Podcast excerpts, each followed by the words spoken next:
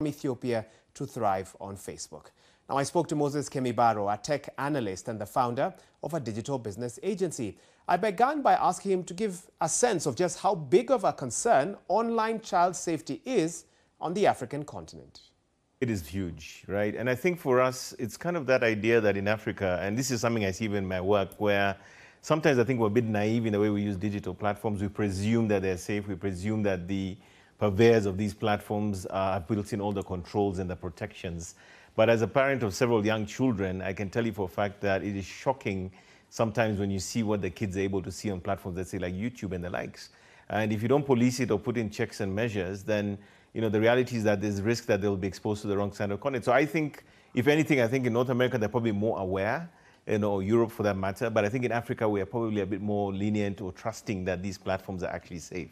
But I imagine, obviously, that there are legal obligations that social media platforms have to deal with in regards to online protection and safety and so forth. Why is it so difficult to see through these obligations?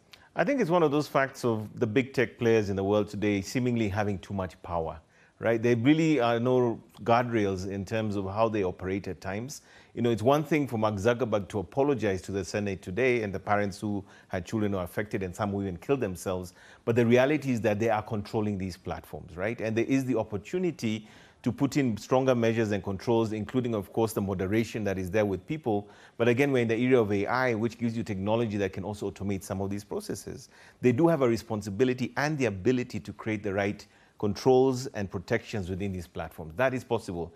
The problem, in my opinion, is that these platforms reward content that generally drives engagement. Mm-hmm. And typically, content that drives engagement sometimes is of a questionable nature. And let's not even talk about the kind of content today you'd find in matters such as the Ukraine war, what's happening in Palestine and so forth, but it rewards content that usually has uh, the kind of sort of controversial aspect or something that, you know, seemingly people keep clicking on is the stuff that gets rewarded. What sort of safety measures would you hope to see in the coming days that would convince you that enough is being done to protect children from harm online? I think there are many things, such as, for instance, you can have age gates. You can actually maybe raise the age at which kids can get into these platforms. We can make sure that inherently within the platform that there's serious uh, controls using things like A I and machine learning, stronger moderation. But ultimately, they built the platform. That means they can actually lock it up as well. But they are not incentivized because in many cases, they're chasing the revenues they make from advertising and so forth, and that is driven by eyeballs. And ultimately, the younger they get them, the better. Like in many business, you need to get them young, get them early, so that progressively they stay on your platform.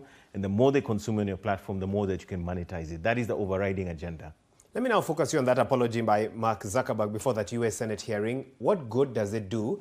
And I'm also curious to hear from you. Do you think it opens Meta up to lawsuits or class action suits by disgruntled parents? Well, he walked into a room with parents who've even lost children, who've killed themselves because of the kind of stuff they're seeing on these platforms, all right? It is the politically correct thing for him to do, to say that there is a problem and he's sorry. But the reality is that he's the one running the ship. He's responsible for what gets on or not onto these platforms and what these young people can see.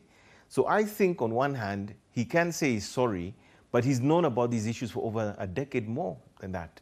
So the next steps, I think, is going to be, could there be a potential for litigation and class? I, I think it's there. I think it's not impossible. But the reality is that Mark is advised by various uh, people in his organization on how to handle these issues. And chances are there may not be significant litigation. But more importantly, the fact that he's sort of accepting that there's a problem, I think is kind of a new milestone that we're seeing there. How difficult is it to get laws that can protect against current and future technologies? I think the problem is regulations and laws are always like a trailing indicator. They're always playing catch-up. The target is always moving. So invariably, they're always going to be two steps behind before the problem actually manifests itself. And the reality is that in many instances, these big tech operators will sort of lobby the relevant people in government and various arms to actually hold back some of the regulations that could limit their potential to grow and succeed. So reality is that big tech is big tech. They have incredible influence on government and other uh, actors in these cases. But ultimately, they're trying to push the commercial agenda and maintain attention on their platforms, so that is their bread and butter.